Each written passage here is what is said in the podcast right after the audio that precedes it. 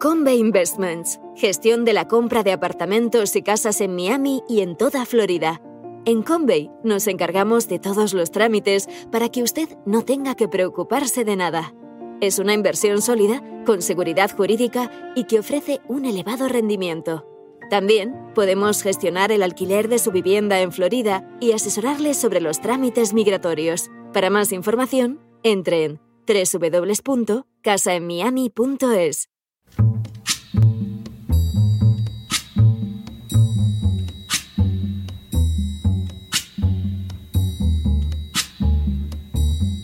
La voz con César Vidal, desde el exilio. When the night has come and the land is dark and the moon is the only light we'll see. No, I won't be afraid. Oh, I won't be afraid.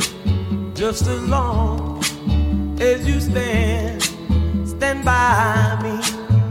Muy buenos días, muy buenas tardes, muy buenas noches y muy bienvenidos a esta nueva singladura de la voz. Soy César Vidal Hoy es el jueves 20 de octubre de 2022 y me dirijo a los hispanoparlantes de ambos hemisferios, a los situados a uno y otro lado del Atlántico y como siempre lo hago desde el exilio. Corría el año 1932 cuando se publicó en Gran Bretaña una novela llamada Tener un inmenso impacto. En la misma se describía una utopía futura, en realidad una distopía, en la que el mundo se hallaba sometido a un nuevo sistema de dominación. Lejos de vivir de acuerdo con los ideales de igualdad ante la ley o de justicia, las distintas masas humanas se dividían entre una reducida élite que mandaba y una enorme masa que obedecía y trabajaba y cuyo crecimiento demográfico estaba controlado. Para poder mantener el dominio de la élite se utilizaban recursos como la propaganda unidireccional, un consumo que atontara a las masas explotadas y de manera especial la administración de una droga que las mantuviera sometidas. Precisamente la generalización del consumo de las drogas constituía un instrumento privilegiado de dominio en la medida en que mantenía en situación de sumisión a la inmensa mayoría de la población. Aquel nuevo mundo, finalmente, era la creación sofisticada de un pequeño grupo de oligarcas que habían conseguido controlar a la inmensa mayoría de la sociedad. La novela se titulaba Brave New World, pero su título en español pasó a ser Un mundo feliz, y su autor era Aldous Huxley. En las últimas horas hemos tenido nuevas noticias sobre el impulso del consumo de drogas llevado a cabo por la agenda globalista. Sin ánimo de ser exhaustivos, los hechos son los siguientes. Primero, desde hace décadas, los impulsores de la agenda globalista persiguen el plan de despenalizar el consumo de drogas, impulsar su cultivo de manera totalmente legal y extender su consumo. Segundo, en ese sentido, las organizaciones dependientes del magnate George Soros llevan financiando desde hace años programas políticos para alcanzar todas las metas mencionadas, si bien no han actuado ellas solas de manera aislada ni exclusiva. Tercero, a inicios del presente mes, el presidente americano Joe Biden dio los primeros pasos importantes hacia la despenalización de la marihuana, al cumplir la promesa de campaña de eliminar las condenas federales previas por posesión y comenzar el proceso para relajar la clasificación federal de la sustancia. Cuarto, Así, Biden concedió un indulto para todos los delitos federales previos relacionados con la posesión de marihuana. Quinto, Biden justificó la medida en que muchos estados ya no condenan esa conducta, en que los antecedentes penales han creado barreras para los condenados y en que las personas negras y de color han sido arrestadas, procesadas y condenadas en tasas desproporcionadas por la comisión de estos delitos.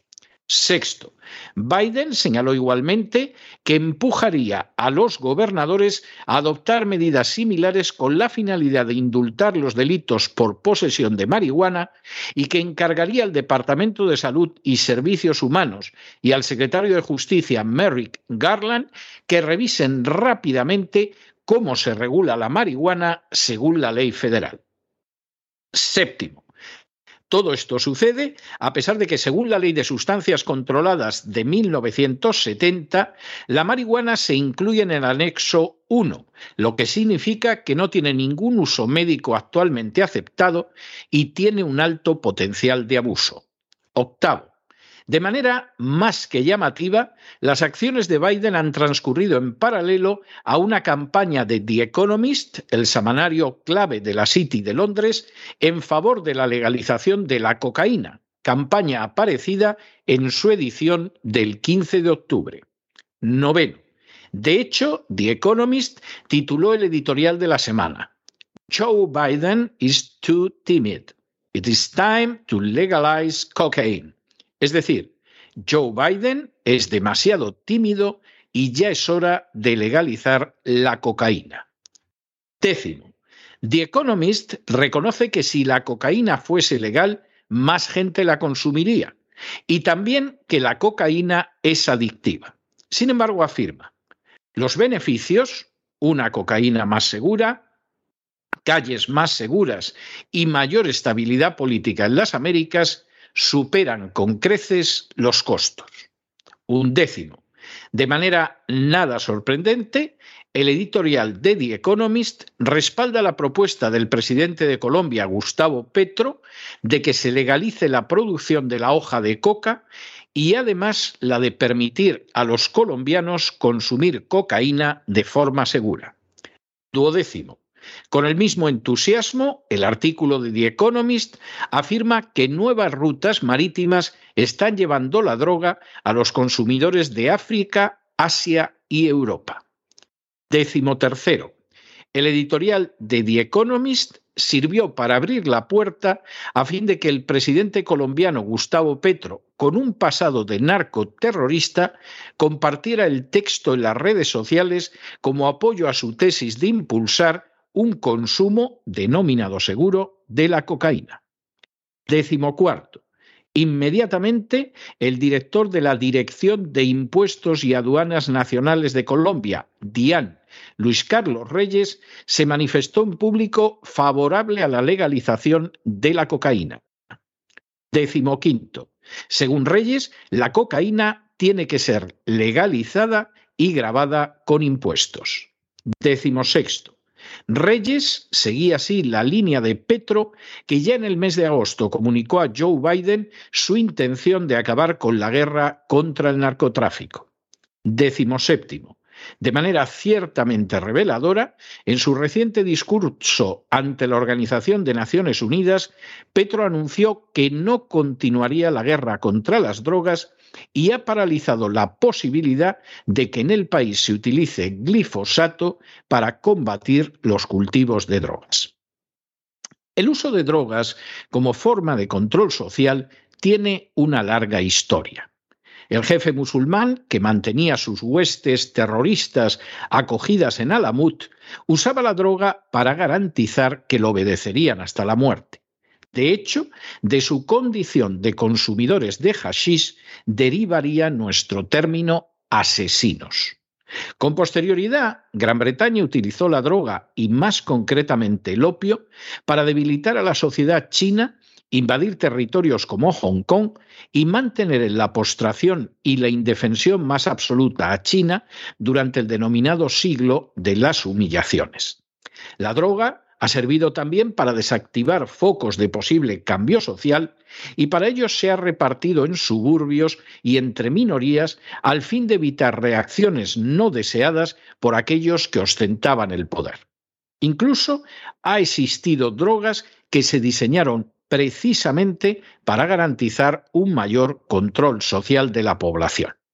Ahora, la agenda globalista parece dar la última vuelta de tuerca a tan perverso plan lejos de favorecer al género humano, mostrando las más que perniciosas consecuencias de las drogas, los impulsores de la agenda globalista son conscientes del papel que pueden cumplir a la hora de someter a naciones enteras a la condición de siervos.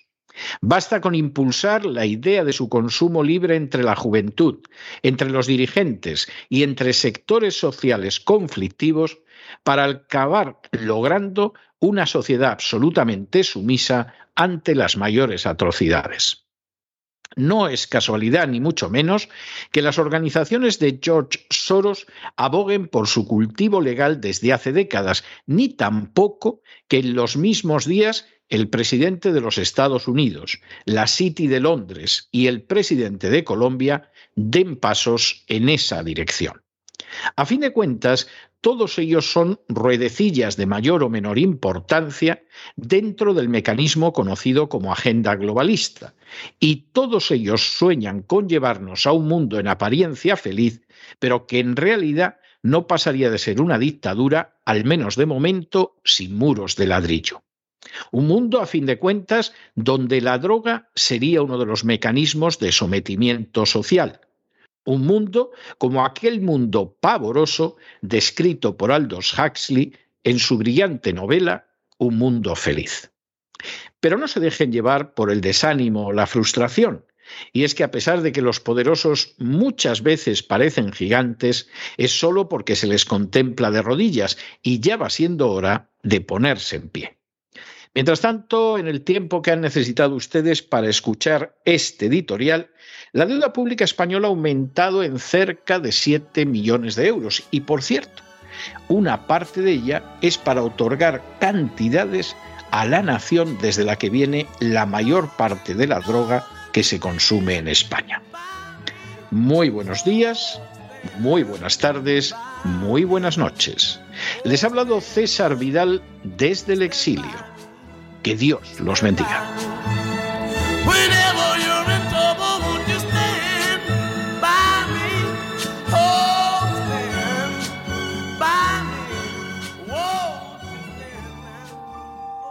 Esta sección está patrocinada por crowdfunding con el siguiente mensaje. Nuestro Señor Jesucristo, el único Dios verdadero, es misericordioso y nuestro Salvador.